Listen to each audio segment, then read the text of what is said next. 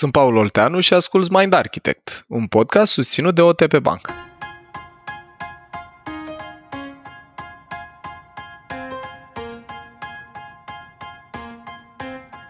Te-ai întrebat vreodată de ce ți se pare că oamenii nu văd lucrurile așa cum le vezi tu? Vei rămâne surprins să afli cum distorsionează creierul nostru realitatea, de cele mai multe ori ca să ne ajute să supraviețuim sau să suportăm mai bine situațiile complicate din jurul nostru. Problema e când aceste mecanisme defensive, pline de intenții bune, încep să ne împiedice în a ne mai dezvolta. Despre ce sunt aceste mecanisme și ce să facem ca să le gestionăm, în episodul de azi cu un invitat cu totul și cu totul special, Alexandra Irod. Paul, am înțeles că și în psihologie și în neuroștiință se vorbește despre mecanisme defensive. Ce sunt mecanismele astea defensive? Sunt cumva un fel de jiu-jitsu? Aha, cel mai parșiv jiu-jitsu posibil, cea mai așa ă, inconștientă și cumva complicată formă de jiu-jitsu. Salutare tuturor! Dragilor, astăzi o să povestim despre mecanismele astea defensive și ne-am gândit că nu există metodă mai bună de a vorbi despre ele decât la intersecția între neuroștiință și psihoterapie, că ele fac cumva subiectul sau domeniul de interes pentru ambele discipline, așa că avem alături de noi pe cineva drag mie. Aveți trei uh, încercări să ghiciți, dar probabil că dacă ați ascultat specialele de la sezonul 1 nu aveți nevoie decât de o încercare și anume pe iubita mea, pe Alexandra, care îi spunem bine a venit alături de noi. O invităm în, într-un rând de aplauze virtuale. Alex, ne auzi? Vă aud. Bună, dragilor, și mulțumesc din nou pentru invitație. E o plăcere să tratăm acest subiect împreună. Da, deloc, deloc ușor, ușor, dar foarte prezent cu noi pentru cine n-a apucat să asculte încă specialul din sezonul 1 despre rolul psihoterapiei în a recabla elefantul și a ajuta călărețul, dragilor, vă invităm foarte tare să faceți asta. Pe scurt, Alex e psihoterapeut specializat în gestalt terapie, ă, face și o formare în psihotraumatologie, alta în constelații de intenție, are și licență de coach, urmează probabil până la finalul sezonului 2 să fie și trainer PCM deci e o persoană care e familiară cu, cu ce ne distrăm noi în Mind Architect în podcast și fără să mai lungim introducerea, dăm drumul la conversația despre mecanismele defensive. Mai întâi, să dăm o perspectivă despre ce sunt. Eu o să-i ridic Alexandrei mingea la fileu cu următoarea idee. Nu mai țin minte unde am auzit definiția asta, dar mi-a plăcut foarte mult și sau nu era neapărat o definiție pentru ele, era o idee legată de apărarea noastră psihologică și ideea asta zicea așa, că nevrozele sau mecanismele astea defensive sunt un substitut pentru suferința autentică. Cred că Jung a zis, sau Freud, unul dintre ei, au zis că neurosis is a substitute for genuine suffering. Și atunci, o primă cheie în care putem să privim mecanismele defensive, asta mai mult venită din neuroștiință, e că ele sunt o metodă prin care parteneriatul călăreț-elefant încearcă să ne țină departe de niște emoții nasoale într-o manieră inconștientă, distorsionând într-un fel sau altul realitatea. Alex, dacă vrei și tu să dai o definiție cu care ești confortabilă, ca să aibă oamenii care ne ascultă așa, una, două perspective din care să privească restul discuției. Îmi place foarte mult perspectiva asta în care la momentul la care noi trăim o suferință foarte puternică, pe care nu reușim să o gestionăm emoțional, avem nevoie să reușim în continuare să fim funcționali, motiv pentru care dezvoltăm aceste mecanisme de apărare pe care noi în terapia gestalt le numim așa puțin mai frumos, le spunem ajustări creative, pentru că, deși sunt Ce inconștiente, frumos. exact, e un rebranding, pentru că noi, în mod inconștient, încercăm să ne adaptăm la noua realitate pe care o avem prin aceste mecanisme care sunt extrem de folositoare la momentul la care ele apar. Iar partea importantă este să ne dăm seama uh, la timp când anume încep să lucreze mai mult în detrimentul nostru decât în sprijinul nostru. Excelent. Păi eu zic că avem uh, două definiții foarte bune și foarte valoroase, dar cred că cel mai interesant și cel mai interesant ar fi să dăm și câteva exemple de mecanisme defensive. Am putea să dăm astfel de exemple? Am putea. Timp să avem, că sunt foarte multe. Uh, până când intrăm într-unul concret și o să aduc eu un prim mecanism în discuție, vreau să mai împărtășesc o idee cu oamenii care ne ascultă. Și anume că mecanismele astea sunt lucruri pe care toată lumea le trăiește. Episodul curent e mai degrabă în linie cu ce spune Alex despre a fi călărețul nostru capabil să le observe și să le gestioneze mult mai bine decât în virtutea adaptărilor noastre creative, decât în virtutea biologiei noastre. Uite, guys, unul care mie mi se pare foarte, foarte prezent și foarte important de adus în discuție este celebra proiecție. Noi am mai vorbit un pic despre ea și în episodul despre filtre, în sezonul 1 am mai adresat subiectul ăsta, dar proiecția în sine e un mecanism adaptativ prin care mintea noastră ce face e că atunci când avem credințe, trăiri, emoții sau convingeri sau alte constructe, alte uh, filtre pe care nu vrem să ni le asumăm sau să le confruntăm direct, le atribuim al cuiva. Uh, un exemplu simplu ar fi așa, dacă pe mine mă enervează, de exemplu, cineva la birou și nu observ că am uh, emoția asta legată de persoana respectivă, proiecția e foarte probabil să mă predispună să cred că persoana asta are ceva cu mine.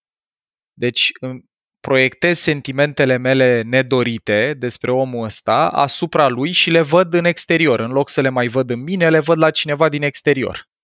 Sau eu sunt o persoană suspicioasă, de exemplu, am o înclinație să n-am ușor încredere în oameni și când interacționez cu cineva nou, cunoscut să zicem, depun o grămadă de efort să-i demonstrez că sunt de încredere, pentru că eu trăiesc o convingere că omul ăsta din fața mea, pe care de-abia l-am cunoscut și nu știu nimic despre el, trăiește cu suspiciunea că eu poate nu sunt de încredere.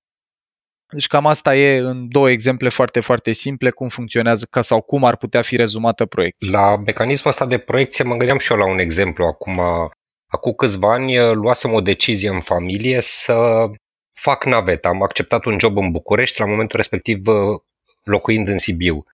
Și una peste alta, timp de 10 ani de zile am făcut naveta. Deci veneam în București peste săptămână și înapoi acasă pe weekend. Și ideea e că toți cunoscuții îmi spuneau, băi, așa ceva nu o să funcționeze, nu merge relație la, la distanță, uh, nu o să funcționeze, nu din, din, din registrul ăsta. Uh, e un exemplu de mecanism de protecție prin proiecție? Pentru oamenii care uh, îți spuneau asta, sunt șanse foarte mari că e un, un exemplu de proiecție din propria lor experiență. De exemplu, dacă eu cred că relațiile la distanță nu funcționează, când tu îmi spui povestea ta, eu pot să spun, bă, n-are cum să meargă chestia asta, o să vezi, nu o să funcționeze niciodată și eu proiectez asupra relației voastre, despre care eu nu știu mare lucru, deci n-am strâns destule date cât să am o părere, proiectez realitatea mea interioară. Și asta e un aspect foarte interesant la proiecție, că într-un fel ce face ea dificilă e să-ți dai seama unde să termină propriul tău univers interior, cu credințele, valorile, experiențele tale anterioare, trăiri și așa mai departe, și unde încep ale celuilalt. Păi să știe, Paul, că ochii care nu se văd se uită. Nu? da, într-adevăr. Uite, iată, cine a avut o experiență, poate. Guys, uh, mai vreau să vă zic o idee faină legată de proiecția asta, mi s-a părut foarte interesantă. E dintr-o carte care se numește When Therapy Works, uh, scuze, Why Therapy Works. E scrisă de un autor care mie îmi place mult, îl cheamă Luis Cozolino. Și el are mai multe cărți frumoase la intersecția asta între neuroștiință și psihoterapie, dar uh, ce vreau să aduc în discuție din cartea asta e că el spune că, în esență, mecanismele astea defensive au apărut ca nouă să ne distorsioneze realitatea într-o manieră favorabilă supraviețuirii noastre. De exemplu, Proiecția e automatică și ne relaxează, ne scade anxietatea, pentru că în esență poți să scoți din tine gânduri neplăcute și să le proiectezi, să vezi amenințările în exterior în esență, când self-awareness-ul, cunoașterea sau conștientizarea de sine, poate să genereze foarte multă anxietate și necesită efort de introspecție, necesită muncă din partea călărețului să-și dea seama că, bă, stai un pic, s-ar putea credința asta pe care eu, uite, cred că o fată care, pe care o plac nu mă place înapoi, are mai puțin legătură cu faptul că ea nu mă place, cât cu faptul că eu s-ar putea să am stima de sine scăzută și să nu cred că cineva ca persoana asta ar putea să vrea să lucreze cu mine, să aibă o relație cu mine. Sau în linie cu munca, că de aici mi-a venit cu lucratul, nici nu aplic la un job pentru că mă gândesc, bă, ăștia sigur n-ar uh, lua, uh, nu știu, nu, nu sunt interesați de ce am eu de oferit snobii ăștia, de exemplu, că nu știu, e o firmă foarte cu standard de sus, iar acolo ce mă ajută proiecția să nu simt e că eu am de fapt stimă de sine profesională scăzută. Mie nu prea îmi place de propria mea abilitate profesională și atunci am înclinația să proiectez refuzuri din partea unor potențiale companii cu care aș putea colabora ca să evit durerea de a conștientiza propriile mele lipsuri. Da, voiam doar așa să, uh, să concluzionez apropo de chestia asta că eu lucrez la o companie multinațională, știi? Și acolo există un mit că toate joburile nu se dau pe bune, știi? Multă vreme, la un alt podcast pe care îl făceam noi, oamenii îi întrebam pe oameni cum au ajuns să lucreze pentru compania asta multinațională și toți aveau o poveste foarte simplă, știi? Și au depus cv și au ajuns acolo. Dar cei care nu ajung, cumva proiectează chestia asta. Zic, bă, nu, că nici nu are sens să spui CV-ul pentru că se știe că acolo toate joburile sunt puse doar pe, doar să fie puse acolo, știi? Are, are sens în uh, contextul, uh-huh. da? Mm-hmm. Super exemplu. Da, da, foarte mult. Ori că au avut experiențe anterioare de felul ăsta, ori că au ei credințe self-defeating din astea de cu stimă de sine scăzută și o proiectau asupra rolurilor lor. Alex, tu din cabinet ceva uh, exemple sau povești? Uh, e o situație pe care, într-adevăr, o întâlnesc destul de frecvent și care are la bază acest mecanism al proiecției și anume anxietatea socială. Pentru că, și asta vine bine în completarea exemplelor date de tine, Paul, pentru că în momentul în care eu am o anumită imagine despre mine și o stimă de sine scăzută, tind să proiectez lucrurile respective și asupra celorlalți. Adică dacă eu cred că, nu știu, nu sunt o persoană care arată prea bine sau care are prea multe cunoștințe și cultură generală, tind să cred că ceilalți au așteptarea ca eu să arăt într-un fel sau să vorbesc într-un fel, să știu anumite lucruri și prefer să stau mai degrabă retras, izolat, decât să mă implic și să particip în grupurile sociale din care fac parte, tocmai pentru că am învățat să am aș- aceste mm-hmm. așteptări proiectate asupra celorlalți. Mm-hmm. Sunt ale mele, dar le văd ca și cum ei m-ar judeca. Exact, exact. Alexandra? Da. În afară de precție, tu ai un mecanism defensiv uh, preferat despre care vrea să vorbești? Un mecanism preferat? Păi, uh, cred că ar fi cel al uh, negării, pe care la fel îl văd foarte des în terapie, în special când vine vorba de anumite tipuri de dependențe. Și la ce se referă mecanismul ăsta, el fiind și unul dintre cele mai primitive, e specific uh, dezvoltării timpurii a copiilor. Practic, ce se întâmplă în negare este că noi refuzăm să acceptăm realitatea, uh, anumite evenimente dureroase, pentru că nu, nu putem pur și simplu să le gestionăm emoțional. Și astfel, cei mai mulți oameni folosesc negarea în viața de zi cu zi pentru a evita aceste situații generatoare de durere, de frustrare, în care este dificil să recunoască lucruri supărătoare despre ei înșiși sau despre lucrurile pe care ei le trăiesc. Și, spre exemplu, pot să aduc în discuție cazul um, unor cliente care sunt în relații uh, foarte dureroase, multe dintre ele și toxice, dar cu toate astea încearcă să distorsioneze realitatea de așa natură încât să favorizeze rămânerea lor în relație, pentru că suferința de a pierde relația este atât de mare, încât nu se pot confrunta cu faptul că practic nu mai e nimic acolo care să le aducă bucurie și împlinire în viața de zi cu zi. Poate identificați și voi astfel de situații în uh, viața voastră? Pe mine m-a atins că am o prietenă care trece exact prin situația asta. Exact cum o descrii tu. Deci este într-o relație toxică și e, nu poate să iasă din ea. Găsește tot timpul o perspectivă, o șansă nouă. E foarte, foarte interesant mecanismul ăsta. Eu vreau să vă zic o idee legată de de ce ar putea creierul nostru să facă asta, că e interesant nu doar al observa, dar și înțelege utilitatea negării. Negarea are principalul avantaj pentru elefant că în momentul în care mi se prezintă o realitate din asta nasoală, gen terapeutul meu îmi spune, băi, uite, din tot ce mi-ai povestit, cum ai clasifica relația ta, cum ți se pare? Sau dacă eu nu reacționez bine la întrebări și nu reușesc să ajung singură, călărețul meu nu ajunge la răspuns, ar putea chiar să-mi spună, mie îmi pare o relație, sau mie îmi sună ce-mi descrii tu, ceva ce eu aș defini o relație abuzivă. Și în momentul în care călărețul meu spune asta călărețului celuilalt, deci conștientizarea apare, motivul pentru care de multe ori poate să apară genul ăsta de negare, e că eu dacă ar fi să accept ce îmi spui tu, pierd ceva ce e și mai prețios pentru elefantul meu decât e durerea pe care mi-o cauzează situația curentă. Adică să accept, de exemplu, că eu nu pot avea relații, că personalitatea mea curentă nu e de natură să poată întreține relații, e mult mai dureros și mai amenințător decât să accept că actualmente sunt într-o relație cu un om uh, abuziv și atunci protejez realitatea curentă negând-o ca să nu mă confrunt cu ceva și mai dureros pentru mine. Și ăsta e aspectul interesant aici, că în esență în momentul în care cineva neagă realitatea curentă, e interesant să înțelegem, ok, ce anume o apăra elefantul, de e atât de greu să accepte ceva ce din exterior pentru călăreții noștri poate să pară realitate obiectivă, gen, bă, uite care sunt dovezile. Întotdeauna, dragilor, la mecanismele astea defensive, elefantul câștigă ceva. Că dacă n-ar câștiga, nu le-ar pune în mișcare. Ăsta e aspectul interesant Vreau legat doar să întreb așa, cam câte mecanisme defensive are o ființă umană? Așa, în teorie, zeci, câteva? Câte e nevoie. Câte e nevoie? Oho.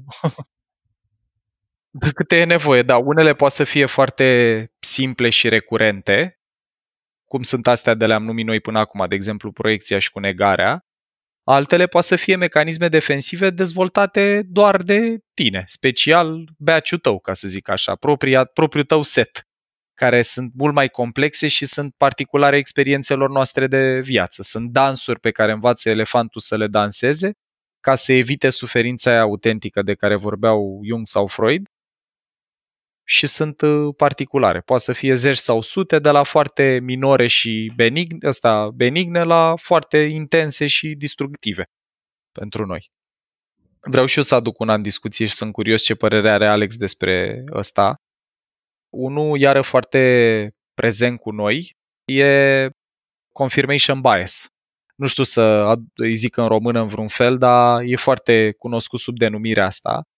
Dragilor, confirmation bias e inclinația noastră inconștientă, ca odată ce elefantul emoțional vorbind s-a atașat de ceva, creierul nostru emoțional s-a hotărât că ceva e cumva, să caute, să-l pună pe călăreț, să, pune, să pună mintea conștientă rațională, să caute în realitate numai dovezi și anecdote care să probeze ipoteza de care elefantul s-a atașat.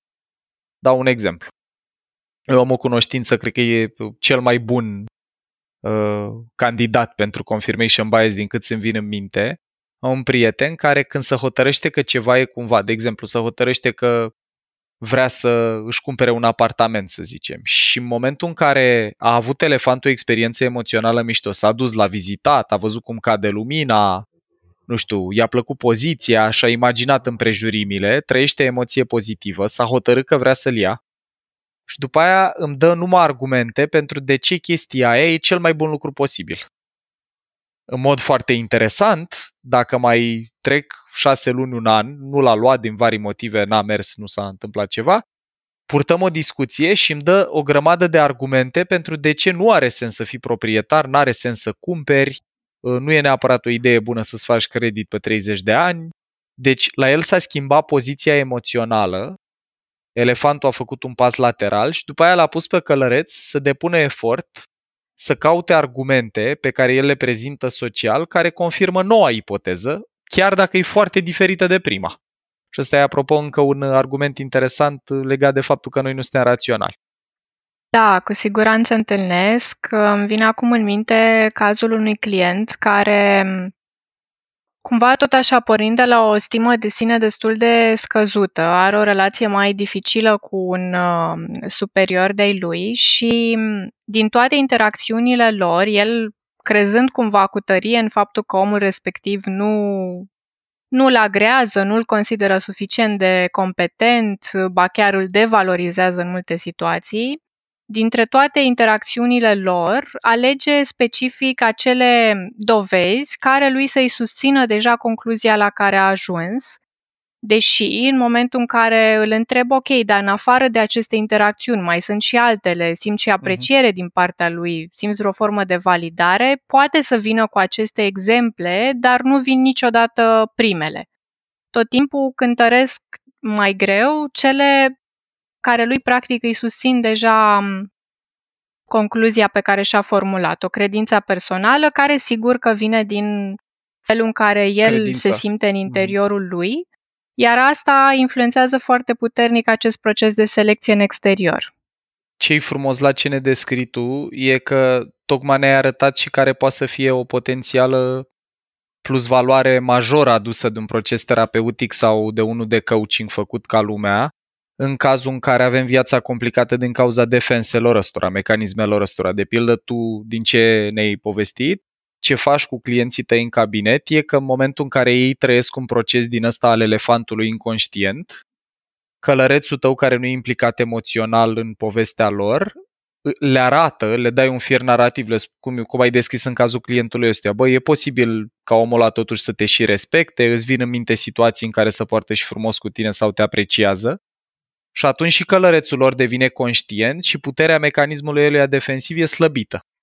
Deci un takeaway așa pentru oamenii care ne ascultă poate să fie ăsta, că un prim pas în a slăbi influența mecanismelor ăstora asupra noastră e să le conștientizăm, atât uh, la modul general, ce facem acum cu episodul ăsta din podcast, să știm că ele există, cât și să ne prindem pe care dintre ele le trăim noi intens. Exact, pentru că de multe ori um, ce fac mecanismele astea defensive este că ele ne pot ține blocați la un stadiu de dezvoltare mult mai anterior, ca să zic așa. Practic, în loc să-mi dau mhm. voie să mhm. cresc și să văd, uh, nu știu, noi interpretări ale realității, cum ar fi poate că eu mă duc în relație cu acest superior dintr-o postură foarte umilă, foarte uh, submisivă, care e dureroasă. Care e dureroasă exact, e foarte dureros asta. și atunci da. Sigur că mi-e greu să accept asta la mine, dar în același timp nici nu-mi dau voie să cresc. Practic, mecanismele astea asta fac, păstrează uh-huh. vârsta pe care noi o aveam în momentul în care am început să dezvoltăm acel mecanism de apărare, da. Excelent. Și ele, uh, neuroștiințific vorbind, sunt niște rutine care se instalează la nivelul elefantului, prin care el ne protejează de suferințe noi. Guys, am căutat uh, pe Google ce face omul în uh, epoca modernă când nu știe despre ceva caută pe Google și am găsit așa la prima vedere 50 așa. de confirmation bias-uri și așa că o primă idee care îmi vine că am putea face un podcast separat numai despre bias, confirmation bias și despre mecanisme defensive. Ce alte Doar sfaturi despre... am putea să mai dăm? Te rog, Paul, te rog. Da. Vreau să zic că nu orice bias cognitiv, deci biasurile astea sunt cam ce am povestit noi la în sezonul 1, în primele două episoade, la Creier Triuni și la Călăreț Elefant. Un om care a fost pionier în zona asta a fost Daniel Kahneman, de care am povestit noi în primele două episoade din sezonul 1 și ce vreau eu să scot în evidență e că nu orice scurtătură mentală, biasurile astea, sunt și mecanisme defensive. Că uh, elefantul ce face în, sau ce a învățat să facă în lumea aia care ne amenința fizic frecvent a fost să ia niște decizii intuitive, instantanee, niște euristice, niște scurtături mentale. E, nu orice scurtătură mentală uh, e neapărat un mecanism defensiv. Confirmation bias-ul, care e în egală măsură și o astfel de scurtătură în care eu ca să-mi demonstrez repede că ce credeam eu e adevărat, select, aleg selectiv argumente raționale din realitate sau dovezi care îi susțin ipoteza, ăsta din întâmplare intră și colo și colo, dar na, nu știu, e un, un bias din ăsta foarte interesant care se cheamă anchoring bias și de exemplu când te gândești la cam cât costă un lucru, primul preț pe care l auzi din categoria aia de produse îți servește drept o ancoră pentru a judeca dacă alte produse pe care le mai descoperi din categoria aia sunt sau nu. Scumpe, ieftine, cum or fi ele. Și dacă, de exemplu, prima, prima referință despre preț la mașini pe care o auzi e prețul, nu știu, unui Mercedes ultimul model, ă, fenomenul ăsta de ancorare, el nu e neapărat un mecanism defensiv, e o scurtătură pe care o face elefantul. Este, a, deci mașinile costă cam 100 și ceva de mii de euro. Ha, ha, ha, păi eu nu o să-mi permit niciodată o mașină. Nu oricare dintre ele are și o componentă de mecanism defensiv psihologic. Dar tocmai, uite, mai pot să dau un exemplu foarte interesant. Astea sunt numite mecanisme defensive mai evoluate. Unul care îmi mai place mie mult de tot și îl fac în mod particular oamenii cu călărețul puternic și o să vedeți inclinația asta în mod particular la thinkeri, apropo de episodul nostru despre PCM, specialul din sezonul 1. Uh, dragilor, una interesantă e raționalizarea. Uh, e înclinația elefantului nostru de a-i permite călărețului să construiască argumente în exces sau mai precis, nu neapărat să construiască argumente, cât să trateze un aspect trăit de noi dintr-o perspectivă pur rațională, neocorticală, deconectându-se în felul ăsta de la emoție. Dau un exemplu simplu. Uite, trec pentru o despărțire, să zicem că mă părăsește Alexandra, Doamne ferește, și Uh, uh, după aia ies în oraș cu prietenii mei care mă întreabă, bă, cum te simți, cum e viața și eu în loc să descriu ce simt, să zic, bă, mi-e foarte greu, mi-e dor de ea, îmi lipsește, au trecut atâția ani, am obiceiuri cu ea, nu știu, îi simt lipsa, încep să analizez hiperrațional Păi, da, erau niște diferențe de personalitate, ea își dorea niște lucruri pe care eu nu mi le doream, ea vrea să călătorească un pic mai mult decât mine, deci nu prea avea sens să meargă și acum dacă mă gândesc mai bine, mai bine că s-a întâmplat acum decât să mai fi trecut niște timp, să mai fi pierdut niște ani. Și dacă observați aici, e o argumentație despre un lucru extrem de emoțional, pur rațional, fără niciun fel de componentă afectivă, fără emoție, fără uh, asociere cu starea în sine. Raționalizarea ne ajută practic să evităm emoții negative, emoții neplăcute, că negative nu cred că există, uh, ducând tot într-un tărâm pur neocortical. Călăreț, hiperactiv, elefant uh, amorțit. Alexandra, Te cred rog. că știu răspunsul la, asta, la această întrebare, dar na, uh, tot, tot vreau să o pun. Ne ajută terapia să ne descoperim propriile mecanisme defensive și să le explorăm? Da, cu siguranță ne ajută, tocmai pentru că m, terapeutul are capacitatea asta de a vedea lucrurile din exterior. Practic, există această detașare emoțională care îi permite să vadă alte ex- uh, perspective pe care să ți le ofere. Și uh, chiar aș vrea să fac o metaforă. Ne uitam eu și Paula seară la o emisiune pe Netflix cu o tipă din Japonia foarte simpatică, Marie Kondo. E posibil să o știți poate unii dintre voi care vine în casele oamenilor și m, îi ajută să facă m, ordine și să scape de toate lucrurile pe care ei le-au adunat în exces, care nu le mai sunt de folos.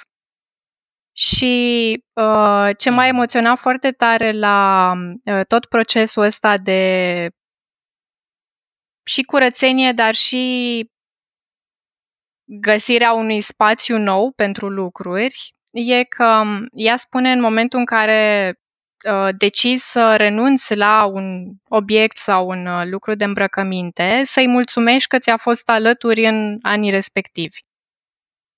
Cumva asta e sentimentul meu și față de aceste mecanisme. Ele nu sunt personaje negative, ci din frumos. potrivă au avut un rol foarte important în a ne ajuta să depășim momente foarte dificile pentru noi și terapia poate Mhm. să ne ajute să ne dăm seama când ele nu-și mai au locul la noi în casă, astfel încât să le putem mulțumi că au fost acolo pentru noi și să încercăm eventual să găsim alte mecanisme care ne pot ajuta în continuare, unele mult mai mature și mult mai eficiente pentru momentul prezent, sau să renunțăm la ele și să ne conectăm mai mult cu lucrurile care țin, să zic așa, de o parte a noastră sănătoasă.